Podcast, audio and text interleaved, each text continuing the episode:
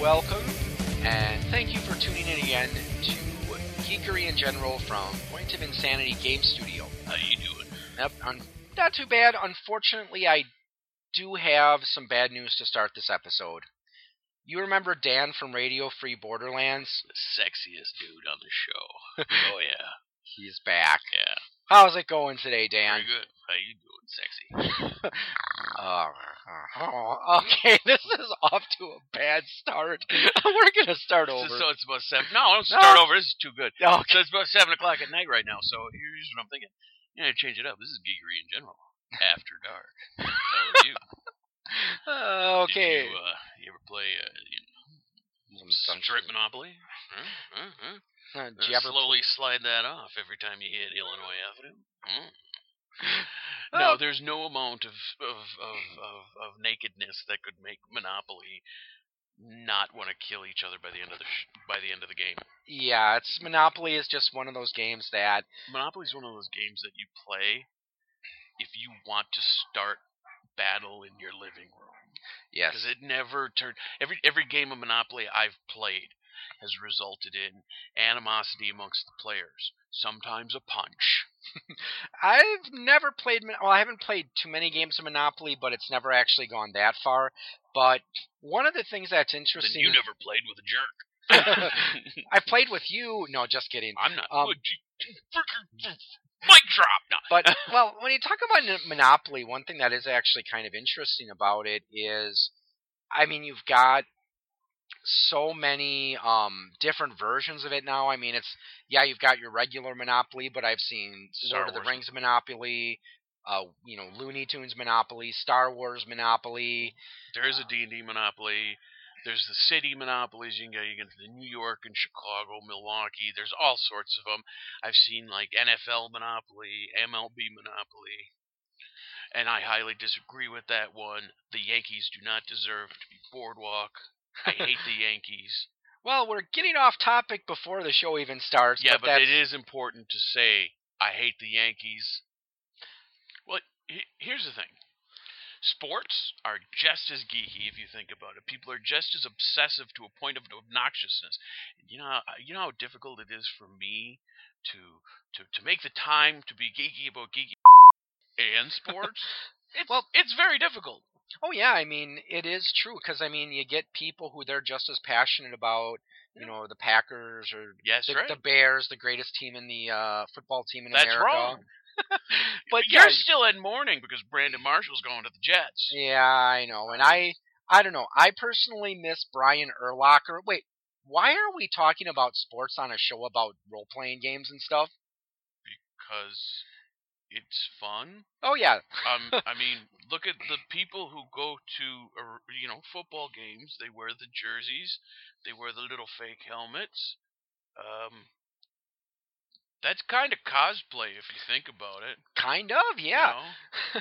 but yeah, I mean there are people that do get, I- you know, they they take their you know sports just as seriously Yeah, as I have as we take our role playing Milwaukee games. Brewers Prince Field, New Jersey. I'm kind of built the same way, so I looked like a white version of Prince Fielder, and that probably needs to go up. No, I'm just kidding. Okay, It's not so too bad. All right, well, now that we've wasted uh, almost four minutes here uh, talking about things totally unrelated, but let's talk about liquor. No, um, okay, well, liquor can go hand in hand with gaming too. But anyways, on to today's topic, which is we're gonna Dan and I are gonna talk a little bit about uh, the artwork of Dungeons and Dragons, because if you- otherwise known as porn with chains. Oh, I don't think I'd go that far, but D- depending on the artist, cough, cough, Clyde Caldwell, cough, cough. but eh, you know, for those of us who've been gaming for a while, you know, one thing we've certainly noticed is that you know, yeah, you look at it, the artwork for D&D has gone through stylistic changes, and I'm sure there's a lot of reasons for that. Uh, part of it may be just being able to hire, you know, better artists, or they just might have more of a budget to devote to art. Because or if a you couple look, cases less. because I mean, if you look at some of the earlier, like the uh, the first edition AD&D handbook, you know, I'm I've not talking about the Jeff. Well, did you want the Jeff Easley cover? Let's Does go- that is the interior for that the same as It's the? exactly the same. It's only the cover was changed. Let's go back a little bit further, if you don't mind. 1974, the white box. This is the original version of the game. This is the one that told you that in order to actually play this thing, you needed to buy the Wilderness Survival game. Um, The Wilderness Survival Guide. yeah, Yep. no, no, no, not the Wilderness Survival Guide. It was a game called Oh. like Wilderness Survival or something like that. I think it was made by Avalon Hill. Hmm. You needed that. It I did not to know play that. the game. It was really messed up. Um, most of the artwork in those books, those like the little, they, they're like you know what do you, what do you what, remember when you made the chap chapbook style? Yes, chapbooks. Yes. Yeah, they're about that size. There were three of them in the original box set. Most of the artwork done in those was hand drawn by either David Sutherland, who you're going to hear about probably later on, Yeah. and um, and and and Dave Arneson. He actually did some of the artwork, like monsters and stuff, early on. Um, and it was really, really bad. Well, I don't know if I necessarily say bad. It had a very cartoonish style, and as I, I believe there were some of the pictures from uh, Oh. the early books that were eventually published in the comic section of Dragon magazine. Like, Some of the first edition stuff was pretty good. I'm talking strictly the white box. Was, okay, I haven't seen the white box, bad. so yeah. Okay, but first edition. Now the cover, I believe, was done by David Sutherland. That's the one with the big idol. yes. And then the other one with the with the efreeti, I think that was um, Tramp, Dave Trampier, who had just passed away the last year the year before. Yeah, and uh, like I said, I haven't seen the red, the white box, so I'm not, I can't speak to that. But uh, I mean, I know one of my first uh, impressions was, of course, the the, the AD&D first edition handbook, and as we were talking before the show, it's like some of that stuff looked like the kind of thing you doodle on your notebook in the middle of math class because you were bored, and The cover artwork in the first edition Player's Handbook actually reminded me a lot of some of the paintings you were doing in art class. Oh yeah, and I mean again, it wasn't. I wouldn't say it was bad. No. It's just it had a very specific style to it. Primitive. Yeah, primitive, and um, I mean I don't know if it was necessarily anything having to do with the artist style, but they just may have not really had much of a budget, and Yeah, I'm pretty sure they didn't have a budget, So- and so much of the budget in those books in first edition was tied up in the um, the fact that they decided to use that textbook hardcover binding, Mhm. which is very durable but very expensive. Yeah. So they probably didn't have as much. Um, You know, it's interesting you talk about the binding and the durability. Um, I have a friend on Facebook who uh, he made a post where he was saying that his first edition, uh, you know, his first edition player's handbook and his first edition books have been through like, you know, tons of game sessions and moves and all sorts of other things, and they're still intact. But yeah, his fifth edition handbook came apart, started to come apart after a few months. I've heard with some of the late or with some versions of the, the that player's handbook there are some issues. I have um I have all of them and my 1978 which is the new with the original first edition one that's probably in better shape than the second and third and fourth edition handbooks I have. Yeah, and But but back to the topic. But yeah, the uh, so I mean, I know some of them were ha- had a very cartoony feel. Like I think it was in Monster Manual 2, the entry for the giant lynx, for example. They had a couple of adventures not far from a a link, you know, a and it's like, what do you mean we have to talk to it? The last monster we talked to ate half the party, and oh yeah. then I of like course those there little was, cartoons. they were, and I mean, of course, another classic one was a there was a wizard holding a rod that had a hand on it, and it said, "Well, it's either a wand that allows a wizard to throw the various Bigby hand spells, or it's a plus two back scratcher. We're not sure which." Mhm. There were some, you know, and the thing is, a lot of people liked, you know, they discussed the primitiveness of those first edition stuff. There were some really good artists out there. They had their own style, like Erol Otus. Mhm. Um, Didn't guys- he do deities and demigods? Deities and Demigods cover. He did. He did the Cthulhu Mythos um, pictures too, because he was really good at that weird look, right? Mm-hmm. Yeah. It would have fit in Heavy Metal magazine. It really would have. He had a very, very distinct style. And um, if you ever pick up some of the Dungeon Crawl Classic modules, the Goodman Games makes them. Um, he actually still is doing Okay. like cover art in that style, and it's really cool. Yeah. Um, there's also Jim Roslof, who. Do you remember the picture of Thor and the deities and demigods with the Mjolnir smashing oh down? yes, yes. That was him, and his stuff was awesome. Very comic book, but like better than some of the comic book that, stuff that was going on in the late seventies. Um, Yeah, and when, when you bring up the late seventies, I think that's another thing that really explains the style. You know, we have to keep in con- we have to Mhm. keep in mind the uh, the time context or the, the the trends in art at the time, and that's something that we're going to get to when we talk more about third edition. But let's let's take a good look at the artists and the even the game designers and the players. Of bearded college guys, probably ex hippies. So what you're getting is a, a very psychedelic vibe. yeah, and what that's what you see in the in the in the first edition because I split first edition and second and third and fourth. So we're gonna I, I'm gonna go like I'm just specifically talking about what I call one first edition 1.0, which is before they re-released the first edition books with the Easley covers. Mhm. So we're talking that old style, right? Yeah. There's a very very large amount of psychedelia in there. It Yeah, feels like eventually, I like it. yeah, and of course, eventually it did start to uh, the the style did Mhm. start to transition to a more uh, realistic Mm-hmm. style. Like for example, the I'm sure you probably have the first edition uh, Oriental Adventures. Yeah. Uh, that one in there is an example where again the art style Mhm. starts to move away from this Well, psychedelic to more of yeah. A car- more of a comic book as Yeah. opposed to a cartoon real, style. Real quick, one one other, just one other artist I really wanna, just wanna wanna wanna mention my appreciation for from back then was Darlene Pekul, or I think that's how you pronounce her last name. She signed all her stuff as Darlene, and Okay. most of her she was she was listed on most of the stuff as Darlene. Mhm. Um, she did remember on the DMG she did that picture of the unicorn. She did a lot of pointillism. I'm trying to remember which one that was. Uh, and there was also like a couple of the pictures like like I said a lot of her stuff in the in the player's handbook from DMG was pointillism style but she also did those amazing um, full-blown poster maps in the original World of Greyhawk box set Okay. those things are basically their art yeah, and because that's one thing I do remember. I think it's almost a lost art in a way. Mm-hmm. the box set. Because Mhm. I mean, usually the only box sets I've seen recently are the starter kits, where it has like, okay, here's four or five pre-generated characters. Here's a scenario you can run through. Thank you for your twenty bucks. I have a Um, as to why they stopped making those Think it had to do with cost, or I think it partially had to do with cost, and I think a large part of it had to do with um, if your players or your team are not watching where they're going. There is a giant buttock print where your box used to be.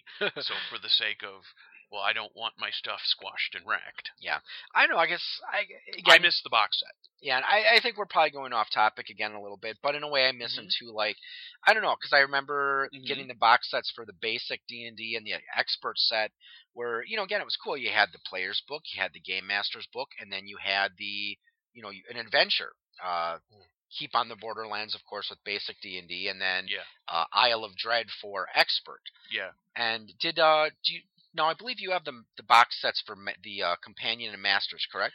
I have all four of those. Those were see the original box set came out in '77, and then they redid them with the basic and expert sets in '81, and then in '83 they redid those again. Is that where they used the the Elmore Larry Elmore yes, cover with all five uh, of them are the Larry Elmore dragons and stuff. I have all five of those. Um, the one that was hardest to find was not the Immortals box, but the Master Rules. So now, did the Masters and Companion set come with a pack and adventure, or was that They- just the? They did not. Okay, so it was just um, basic and expert. Yeah. Companion Master Immortals did not. Um, But one thing I, sorry to interrupt you, but yeah, one thing uh, the Jeff, or I'm sorry, not Jeff, uh, the Larry Elmore, Mm-hmm. the Larry Elmore cover, uh, it shows a picture of a warrior fighting a red dragon in this vast room just full of treasure as far as the eye can see. should have wore that and- T-shirt. I have that on a T-shirt. it is it's again probably one of my favorite pictures that not just of Larry Elmore's but one of my favorite game pictures in general. Uh, just the perspective is awesome. The mood it, it does is awesome. And one thing I thought was kind of cool is when Wizards released a like a I know they released a box set for fourth edition where they did the red box and they used the same cover. Mhm. So I thought that was kind of cool. that was their that. yeah they they did that and that was their introduction to the um, essentials line um a lot of the stuff you're talking about now like the oriental adventures and that all kind of came in what i refer to as for uh, 1.5 Okay. version of first edition first edition ran just fine without that stuff 1.5 is where you start looking into the, the new rules introduced in unearthed arcana Mhm. and everything afterwards almost required the use of unearthed arcana Yeah. but that's kind of where like probably near the end of the original line before they redid all those covers was when they picked up their first of their hotshot new artists Yeah. uh fella that you you players might know by the name of Keith Parkinson. RIP poor guy.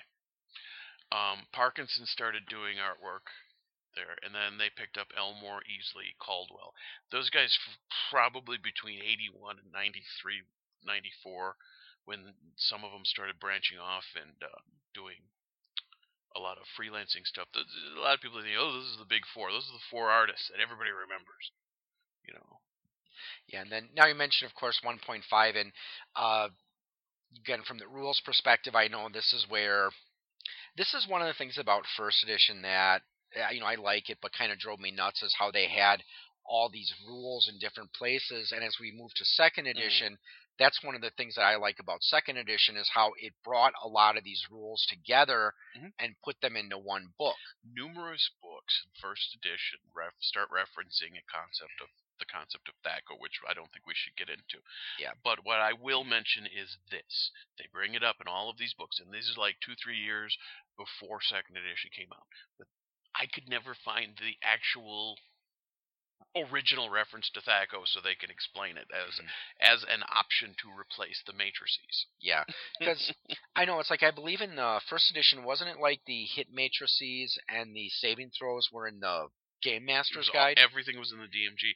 Gary said the reason he did that was because he wanted the players to know as little as possible. He felt that by doing so, you would um, allow for more magic, intrigue, and surprise in your players. and more work for the Game Master, which is why I personally didn't like that that uh Yeah. that style because you know again if I'm a game mastering if I'm running an encounter with say 12 orcs Mhm. okay I've already got 12 characters I need to worry about so But no, I don't need to worry about doing all the attack rolls and saving throws for my players too so then the this so this 1.5 style of first edition came out and for the player's handbook dmg monster manual and deities and demigods which ended up getting renamed to legends and lore they did they, they redid the covers. All of these covers including the rest of this the, the late first edition stuff uh, and, and and just so you guys know they're the ones with the yellow spine kind of a goldish yellow spine. Unless you leave it out in the sun too long then it starts looking pink. I don't know why. Is that the Um, voice of experience talking? Yes. most most of those covers are all done by uh, Easley. Yep. And Um, they are awesome Yeah, the one I figured that you would drool over the most is the new legend, the Legends and Lore, with um, Odin riding into battle. He's Cool. got he's got Hugin and Munin, and he's riding Sleipnir, and he's got he's got Gungnir hanging up, and it's just like that is the most badass thing I've ever seen. Well, of course, anything that's you know, if you're gonna make a picture of Odin, of course it has to be badass, you know. It it, it, was pretty awesome. But yeah, I mean, a lot of those Jeff Easley covers, like another one that I remember. and Again, this is uh, another one of my favorite pictures, Monster Manual Two, where it had the picture of the guy fighting the giant. yes, 'Cause okay, I remember that one. There was a guy named Joe that I used to hang out a lot with when I was a kid, and his older brother was into D and D, and this was before I really got into it. And I remember he had the Monster Manual too, and when we were in this basement, I remember Mhm. seeing that. So yeah, that's and again, it is just a really cool piece, and so The Uh, thing is, is one thing you'll notice is with those books I mentioned they recovered, they didn't change the the the um the insides. They kept all the original artwork. Everything was formatted the same way. And I go a step further. The Monster Manual 2, which was released after the fact, was the the interior was specifically designed to look very similar to the original Monster Manual. Whereas then, if you look at the Unearthed Arcana, and and I I guess to me like the graphical stuff is is is just as much part of the artwork. Um, Unearthed Arcana starts to to really play with the the formatting and the stylization of the text and make starts giving it its own feel. Um, actually, the Greyhawk Adventures book does that really well. It was one of the best looking first edition books I remember seeing. Yeah, and I haven't seen that one in a while, so I don't remember Mhm. exactly what it looked like. But I don't know. I just never. I have nothing wrong with the Greyhawk setting. I just never got into it for some reason.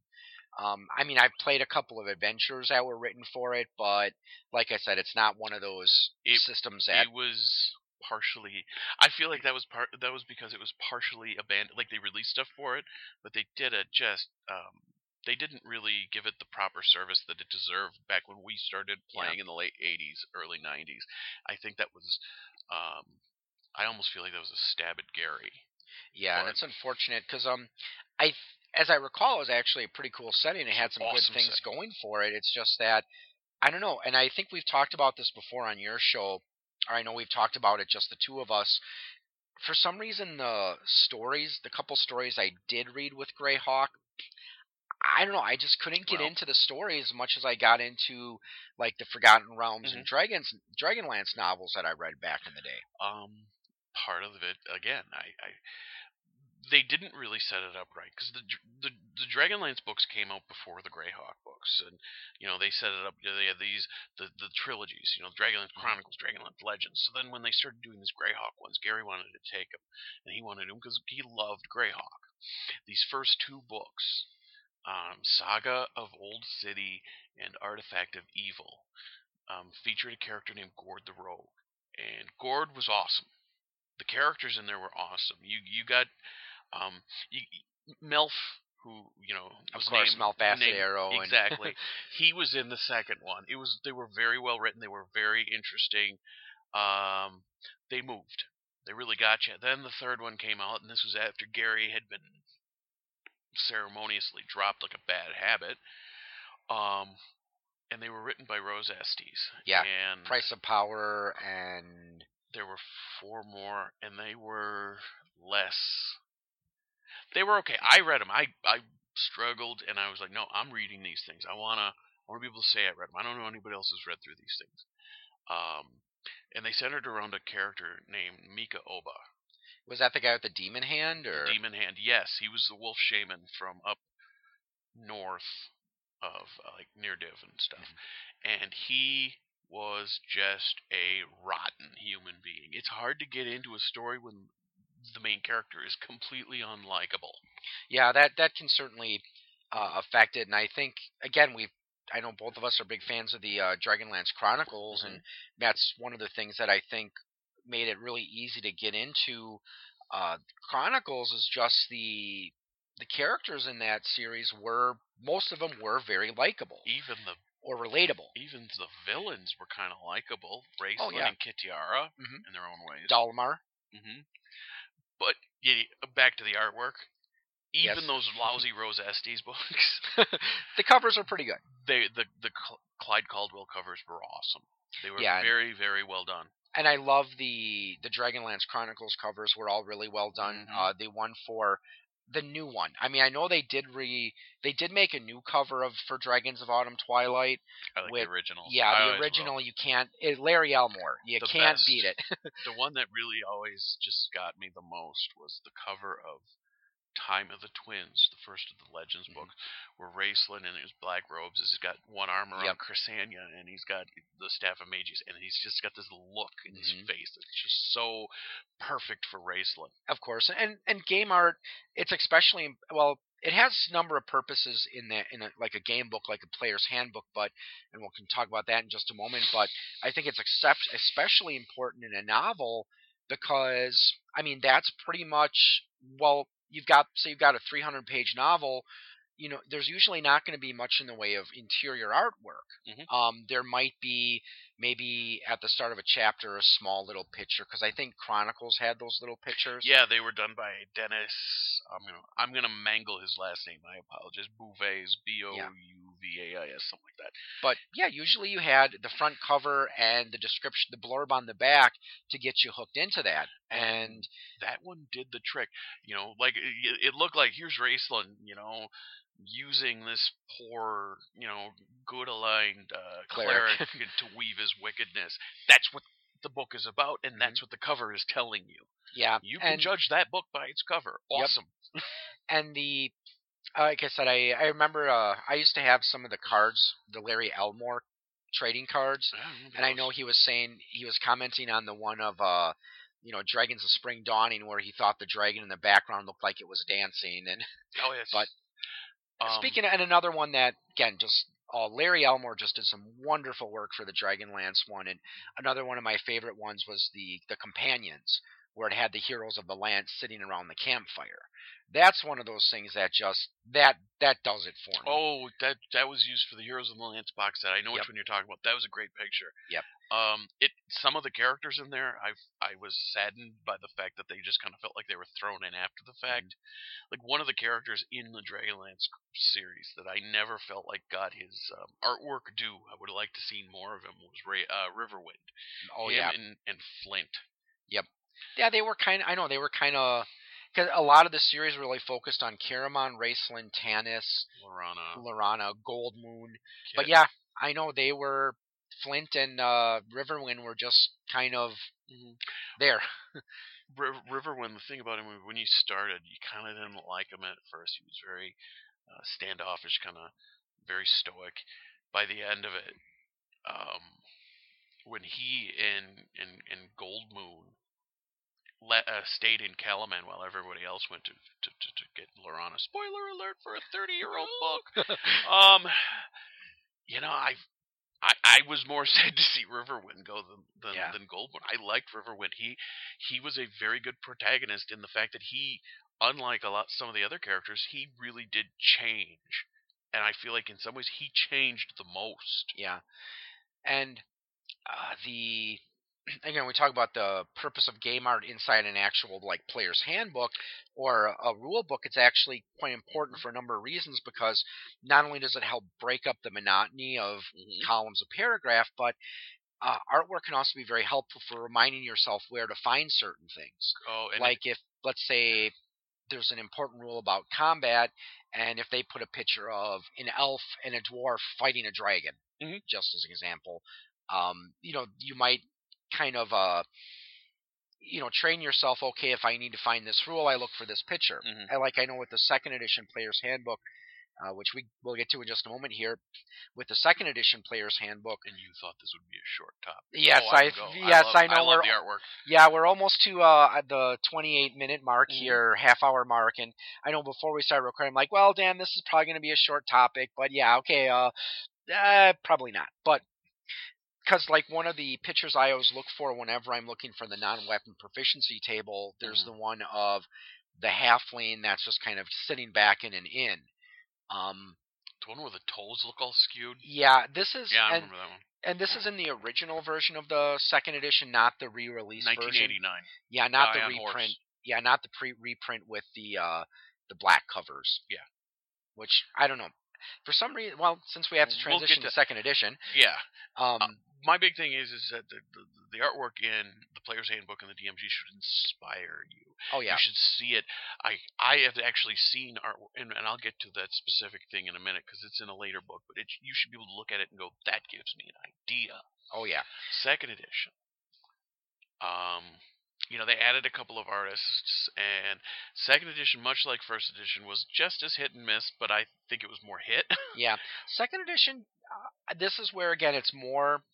Since we're in the 80, you know, late 80s and transitioning into the 90s, we were past the part where the you know the the trippy psychedelic style from the 70s, early 80s was had fallen out of favor. So now we start to get into the more of the realistic style.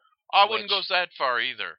I, I'd probably say what what you got with uh, the 1.5 and early second edition was, uh, you know, let's let's let's let's call a horse a horse. That was cheesecake. A lot of it was cheesecake. Yeah, they did have the. I think they did have tend to have more of the artwork where the women with the you know chainmail that doesn't cover the the midriff. uh probably the, the the biggest violator, the biggest, you know, um, um, distributor of cheesecake would have been Clyde Caldwell Oh, okay. because he's very good at it. Yes, and you want to explain what the term cheesecake means uh, for anyone out there who might not know? Uh, basically, scantily clad, voluptuous, beautiful women for the male audience who's Yes. going to look at these books to ogle. For that 14 to uh, 14 and up demographic. 14 to 90.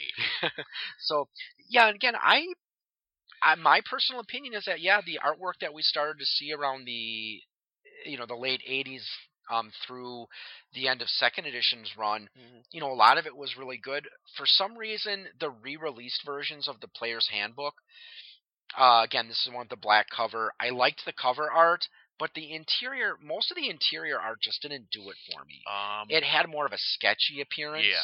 more of a rough appearance, I guess w- you could one say. of the things I want to mention too is uh, there were a couple of real like unsung heroes of artwork for second edition, especially the first run. One of which um, was Fred Fields.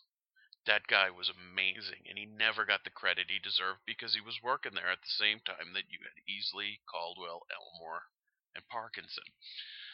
What happened was is they started those guys started to leave. Mhm. 93, 94, most of them were gone. I think Easley was the only one who stuck around.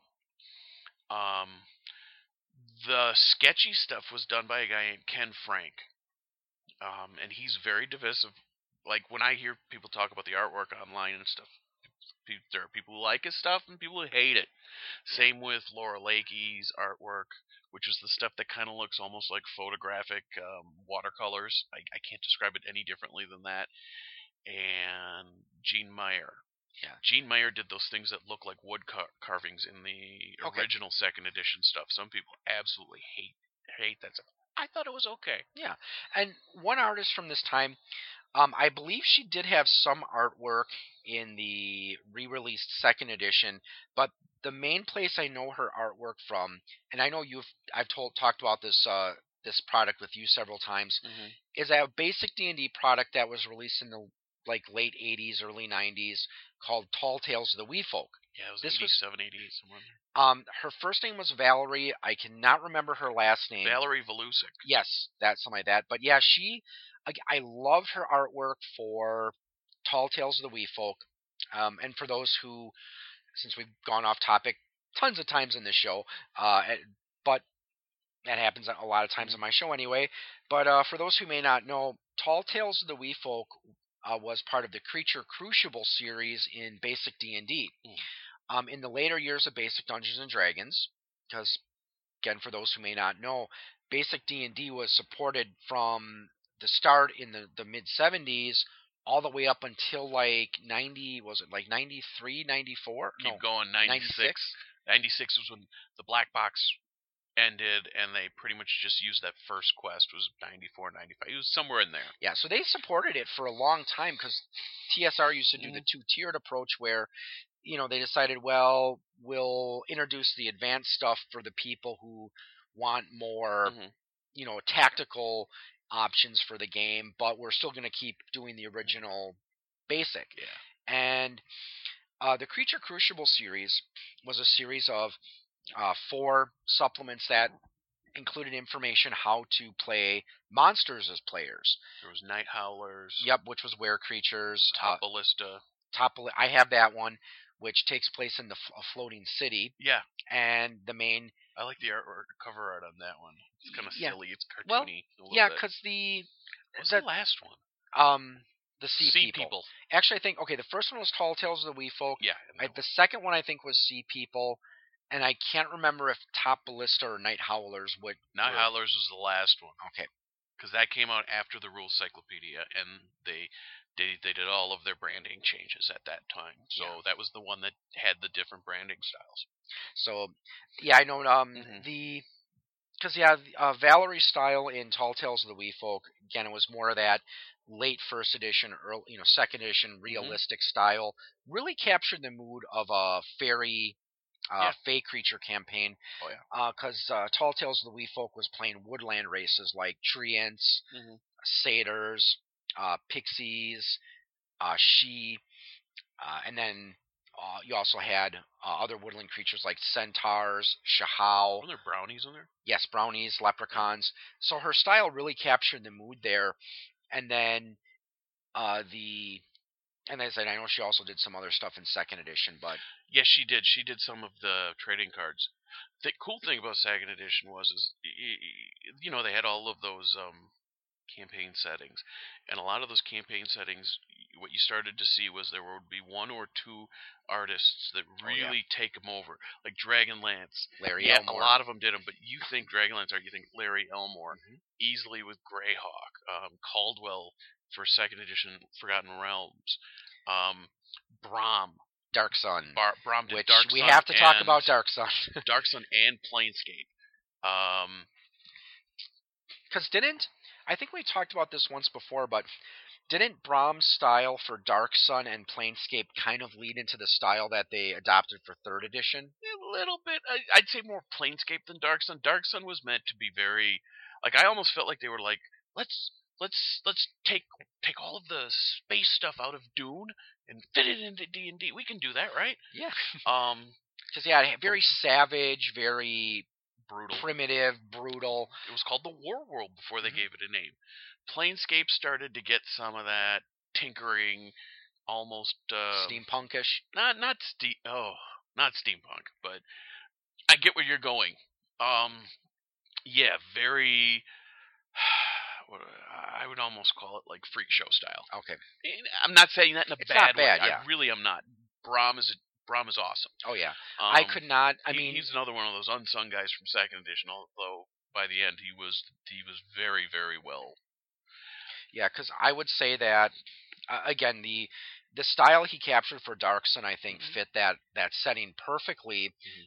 because again it was very it's a very savage, brutal, primitive setting because it, it's just a far cry from the traditional you know medieval uh, middle age Europe setting Yeah. that that we're used to with most D and D settings. Now, here's the thing. We're talking about like how with the, the black covers, which, which a lot of people refer to as 2.5. That's where, much like first edition, where you start having to use the uh, Unearthed Arcana, and second edition stuff, that's where they, they gave us those players option books, Yes. which just turned the game on its head. Not necessarily in a bad way, but sometimes not in a good way either. Um, between 95 when they did that 97, which is the Day of Reckoning, we'll get into that in a little bit they started they, they were laying off people left and right so they started reusing artwork they started uh, picking up people on the cheap and and the artwork seemed to suffer Yeah.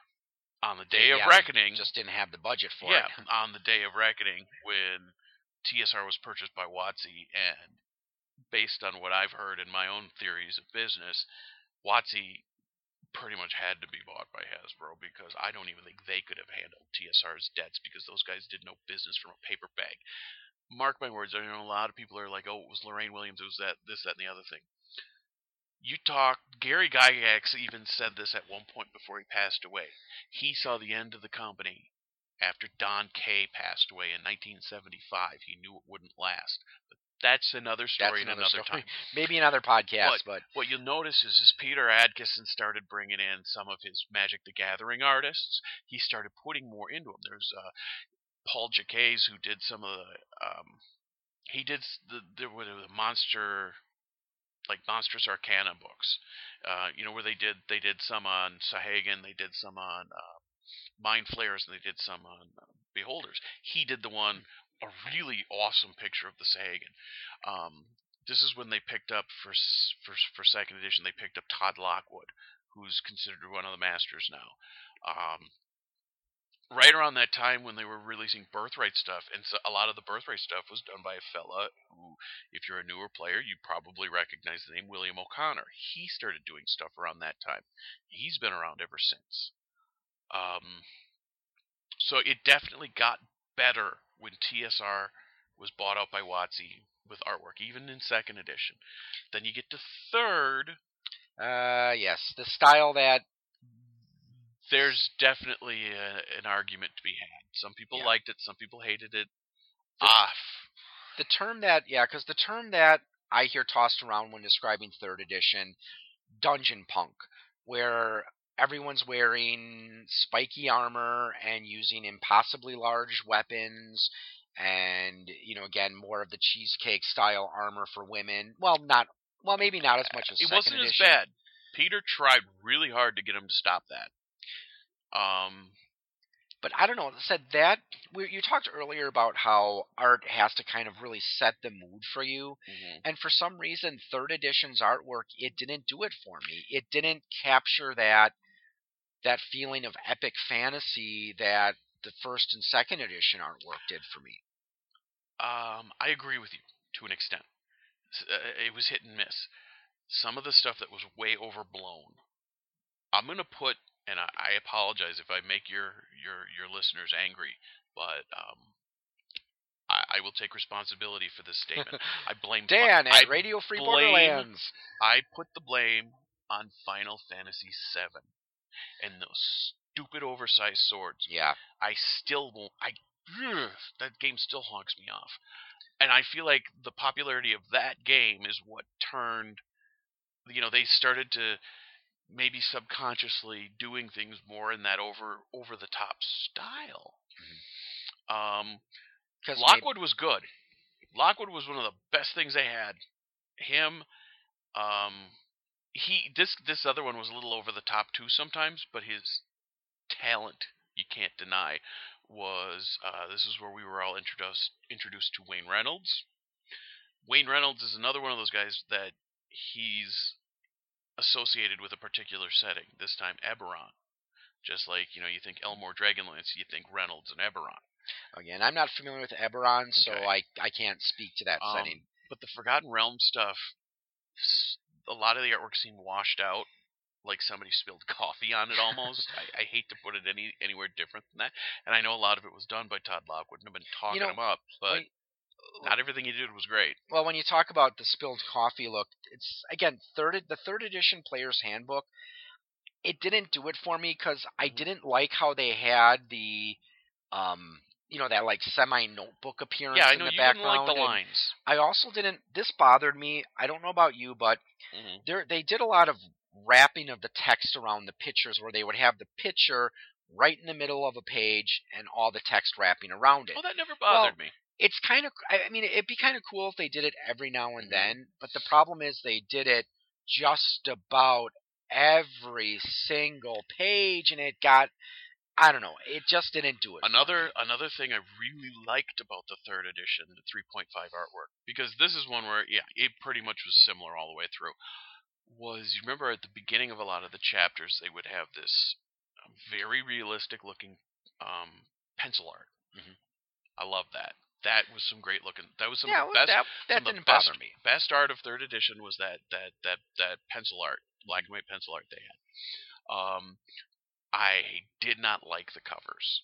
I didn't mind the logo. I thought the logo was pretty good, but I didn't like the they were Fake didn't uh, like the- fake tome covers. I didn't like the fake magic book look. Yeah. I just didn't. And when they, it, it was better when they when they used it, but still had cover art Mhm. on some of the books. Like uh, I'll, I'll use some examples. The complete series in 3.5, Complete Warrior, Complete Adventurer. There's still artwork there. That it got better, but some of it was just cheese balls. Sorry. Yeah, I, I like I said, I I haven't seen as much of the third edition Mm-hmm. artwork, but so I, I that I admit, but Mhm. like I said, just maybe I've I've just seen too little of it, which is why you know again I whenever I think third edition, I think of that that dungeon punky style where you know it's not. Mhm. It, like I said it just doesn't conjure up the image of knights in shining armor going on, you know, quests, and it just seemed like everything was that the artwork was designed to be more action oriented. I, almost like they're trying to cater to a, gen, a new generation Yeah, and again, maybe yeah, where they were used to more, uh, more action oriented games uh, than Mm-hmm. But- you know, than we were. and, and hear me out. I think part of it is is maybe like I wouldn't have minded a little bit of that over the top stuff if it would have been a little bit, or if it would have been based in Yeah. the setting X or whatever. Um, but it was the fact that it was just widespread, and and, and I'm going to get to this in a little bit. But like, if you go back to like first or second edition, if all of the artwork would have been done by Caldwell, and it was just you know, oh, here's a D and D book, titties. You know, I think we would be saying the same thing. Ugh, cheesecake, D and D cheesecake. Um, so I, I I don't necessarily think the artwork was bad. I think they just needed more variety Mm-hmm. in order to you know to, to to cater to the multiple types of players there are. Fourth edition. Well, this is one where I think we disagree a little bit on, but again, I haven't seen much in the way of fourth edition material. Personally, I liked a lot of what I saw for fourth edition. I thought the artwork was way too formula. I thought the artwork was too rigid into how they did it. If they described a class, the artwork was done by William O'Connor. William O'Connor is a decent artist, but he has a very distinct look. And when everything had that look, I started to get really irritated with his artwork to the point I hated the guy's guts. now in fifth edition, he's Not personally, just he still artwork. does, but now now it's like I can see William O'Connor artwork in fifth edition stuff, or even third or second. I'm like, oh yeah, that's a nice picture. But in fourth edition, it just drove me nuts. Half of it was his, the other half was all of this Wayne Reynolds stuff, and it was done. All of the covers had to be done by Wayne Reynolds. It felt like, and they were all. It felt like they were trying to out Pathfinder Pathfinder. Yeah, and I. So you, because did well, I'm not. Have you ever played Pathfinder or seen any of the books? Yeah, and they're all done by the all. Most of the Pathfinder covers are done by Wayne Reynolds. Because I think Yes. because uh, I've I have never played Pathfinder. I've seen the books in Mhm. stores, and it seems that uh, the uh, some of the style from Pathfinder kind of feed fed off third edition. It did. Um, it was very i thought it was a very uh anime style Mhm.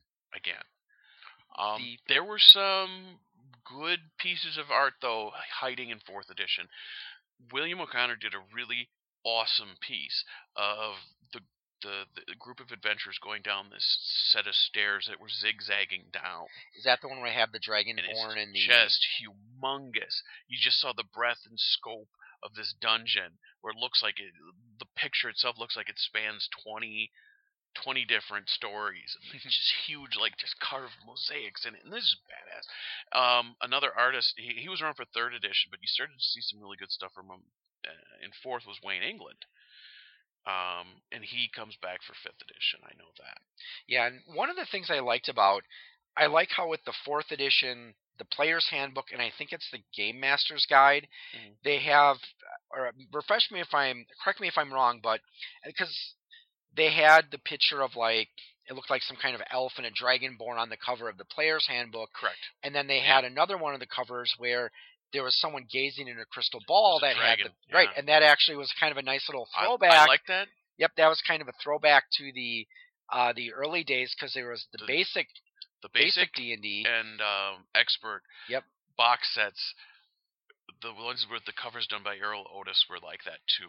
Where yeah, the basic one it had a picture of a, a warrior and a wizard in a, a cave fighting a dragon, Yeah, and then the second one had a had an evil wizard looking at, at them. Or and a crystal yeah through a crystal ball. So Mhm. I thought that was kind of I thought it was cool too. Um, fourth edition also did a hell of a good job with formatting and design. Um, the books, the covers, the the way that the pages were laid out was awesome. yes. You will it not was very very good. you won't get any arguments from me there. Um, I'm not a huge fan of fourth edition personally, but I know you're not a did big fan like of the, the rules book. themselves. Yeah, I, I did like the artwork in fourth. Overall, I loved the artwork in fourth edition, at least what I've seen, Mhm. and I did like the format. Um, and the cool thing was is that the spines on the fourth edition books, you could just tell by the color of the spine who that book was meant for. That was a really cool thing they did. Cool. They had the blue spines; those were player books. Red spines were DM's books. Green spines were monster manuals. Um, the Forgotten Realms books all had a particular spine colors and things like that. I really think they did a hell of a job. Uh, the guy who who who was in charge of their art direction, Jon Schindehette. I met him at Gen Con a couple of years ago. I thought he did a great job. I I think it's too bad he's not with the company Yeah. anymore. Let's move on to fifth edition, which they of course they have. There's not um, a lot that's been released for fifth edition yet, so we don't have much to critique. But from what I've seen, I like. The, The- cover of the player's handbook there, just double check. I believe it's Tyler Jacobson. Uh, let me grab it. I've got my fifth edition player's handbook Yep. sitting to my left, and I do like how one of the things I do love about the Mm-hmm. the okay cover Tyler Jacobson. Tyler Jacobson. The, on this in this fiery scene illustrated by Tyler Jacobson, the fire giant king Snurre, suffering no fools to live, calls his hellhounds to join him in confronting unwelcome guests in his home, which of course is a a shout out to a classic uh, first edition adventure against the giants and and I have to read this. I'm sorry. I love this disclaimer that they put in there. Disclaimer Wizards of Coast is not responsible for the consequences of splitting up the party, sticking appendages into a mouth of a leering uh, green devil face, not to Tomb of Horrors, accepting a dinner dinner invitation from d- bugbears. Not sure where that's if that's something specific. Uh, Still funny. Yeah, storming the feast hall of a hill giant steading. Again, another shout to Against against, the the giants. giants. Angering a dragon of any variety, common sense no matter what fantasy game you're playing. Or saying yes when the DM asks, Are you really sure? Um, Sorry, I love that. back to, but the uh, Dungeon Master Guide is the, that that's another throwback to an old module. Um, the the lich on the cover is a Yep. Cercerac from Tomb of Tomb Horrors. Horrors, yep. That is one of the cool things with fourth edition and fifth edition, where there have been a lot of shout outs to previous stuff. And I like personally I like how they do that Mhm. because it's Mm-hmm. yeah, it's as I said, it's The, something that older gamers like us would appreciate. in you the know? fourth edition player's handbook for the the rituals chapter picture of a dead dead fighter and everybody who's played other editions would look at that and go uh, that was iconic character like what was it regdar or something like that regdar the fighter from third edition there was a picture where you're overlooking this scene of a dead woman with these incense holders and candles and all this stuff surrounding her and you just and that's when you realize oh that is an up to down shot of a pointillate uh, pointillating uh, picture from the second edition player's handbook from 89 Hmm. all of the editions all first second third and fourth all had a version of a of a of a fighter trying to bang down a door as a skeleton's crawling through the water to go get him um, And- I think that's cool. Yeah, and I know they had one where they did kind of a reverse scene from the idol scene cover from was- uh, first edition. That was the 2.5 Dungeon Master's Guide. The black cover DMG had that. Yeah. Um, Yeah, the but getting back to fifth edition, from what I've seen, the only thing there's two things that I'm not too fond about with the artwork in this book. The first, and we talked about this a little bit, the oh, Mhm. pass you the book here. thanks. First, the halflings. The how the head of the halfling, that halfling in the racial description section, I don't know, just too big. Oh, I'm going to tell you right now, you are not the first one to say that. and so that's my that's my my first complaint. My second one is I I don't I notice they don't do this for all the elves, but some of the elves have the really exaggerated ear lengths, and I Mhm. don't know. I do like how though the dwarves uh, they don't pitch the dwarves I thought look really good. well, one of the things I noticed was uh, that they really went out of their way to allow the artists to breathe. Mhm. Um, it's not as like in third and fourth edition. It really felt like they were adamant about it needs to look like this. For this one, they let the styles come out. So there's stuff that reminds me of second and first edition stuff. There's stuff that reminds me of third and fourth. Um, this picture, uh, if you have a player's handbook for fifth edition, go to page 35. This The is the coolest gnome I've ever seen. Yes, the And gnome. I know that, it's a female gnome, but it actually this this particular picture of a gnome actually inspired my first fifth edition gnome ranger character that I made. Oh, another awesome. picture I like in there, I think it's in the spell description section. They have like I think it's like a gnome at a chalkboard, hmm so that you know explains the different um area of effects. So I don't know. I personally like that one. The I can I can point out a picture from like each of the editions that I really to me just speaks a lot. Um, like first edition, yeah, you kind of go with that cover from the original Yeah. uh, Player's Handbook. Second edition, my my favorite was always the Larry Elmore picture on page two or three, where the The party adventuring around the small dragon. yeah they Yeah, they killed that was good they picture. killed the dragon the young dragon they have them stringed up they have the little thing they're all very proud I love that picture. Uh, fourth edition again it was that one You that know- they actually used in fifth. You know, they should. Too, Larry Elmore should do a follow up to that Mhm. picture of the adventures with the little dragon. Mhm.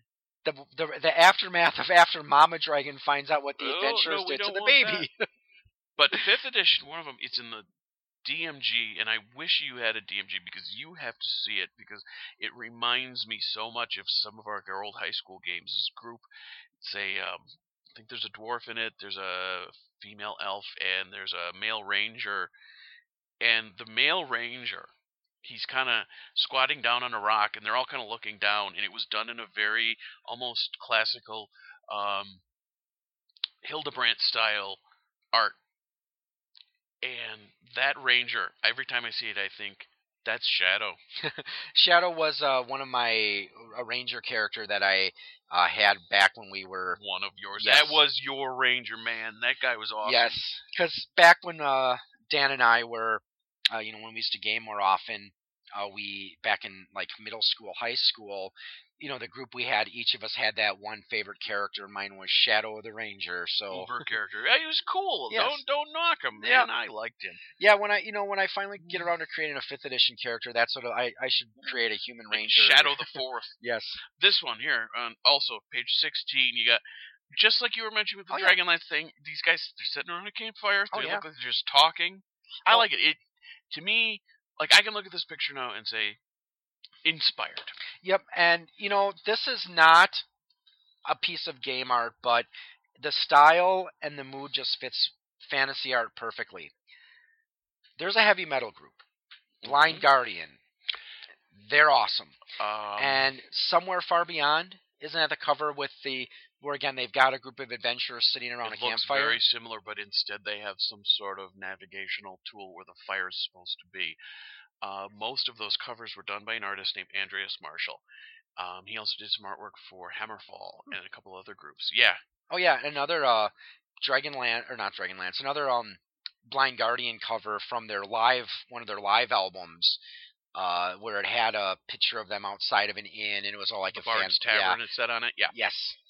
Um, that actually brings me to a question I'm going to ask you. Hmm. All right, artists that never did work in the game, because I want to do this topic, and we're probably going to say these exact same things. So, um, artists who never did artwork for the game, go. Who would you have wanted to see Hmm. do artwork? I can give you a few names. Well, I don't know if Boris Vallejo has done. Very little. He Yeah, may have done one piece. Yeah, because I don't know. I don't know many artists outside of gaming. Um, I mean, I probably You'd recognize. I'd their work. recognize the work. Yeah, obviously. Boris Vallejo, Julie Bell. Um, See, there was. I would have loved to see Frank Frazetta before he passed away. Frank Frazetta do. Uh, for some of you who are like, I know that name. I should know that name. Best place to go and find his artwork is look at some of the uh, some of the album covers by Molly Hatchet. Yeah, and the of course to get the P, anyone who's done the that person you mentioned who's done the Blind Guardian Andres covers. Marschall. Yeah, Um, another one. Another one would be for me Ken Kelly. Ken Kelly did Kiss Destroyer, Derek Kiss's Riggs. Love Gun. He did the Manowar covers. If you like the Manowar album covers, yeah, Ken Kelly. Derek Riggs, Iron the Iron Maiden Yep. guy. He also does work for um, Gamma Ray now okay. a lot. Uh, Melvin Grant is the other Iron Maiden guy. Um, I I'm one of the people who kind of like some of the psychedelic stuff, so I would have liked to see Roger Dean do something for D and D. Um, for those of you who don't know who Roger Dean is, he did a lot of the cover art for Yes and Asia. Um, very psychedelic. You you're already picturing the weird looking, almost Dr. Seuss style uh, landscapes with floating trees and stuff. Well, Yep, one that was thing I- Roger Dean. Actually, one thing I noticed that I've seen in quite a few uh, of this again the psychedelic first edition basic artwork for something with for some reason the boots. A lot of times you saw boots that had these weird like flowing things come off of them. Yeah. Yeah, I I don't know why that was just kind of a reoccurring thing that I saw every now and then. So I don't. I don't. Did people wear boots like that back in the seventies? Maybe. I mean, in the '80s, a lot of the artwork apparently the women couldn't afford to buy a full set of chainmail. exactly. Well, uh, like I said, we're. Uh, I'm looking at my recording uh, clock here, and we're almost to an hour. So yeah, this has got to be the longest short topic I think I've ever uh, had. So I think we're gonna call it. Unless you have anything else you want to add for this topic, Dan? No. Well, I think I've said enough. Ah, yes, you have. No, just kidding. So, actually, there's one more thing you can say. Where can people find you if they want to hear more of your sexy voice? Oh, you love it. You can go and check out Radio Free Borderlands on iTunes. Um, you can also find us on Facebook and Twitter. I am going to leave it there. Al, plug your stuff. This I, your show. Well, thank you. I, I think I will plug my stuff. uh, POIGamestudio.com is my main website. You can also look up Point of Insanity Game Studio on Facebook.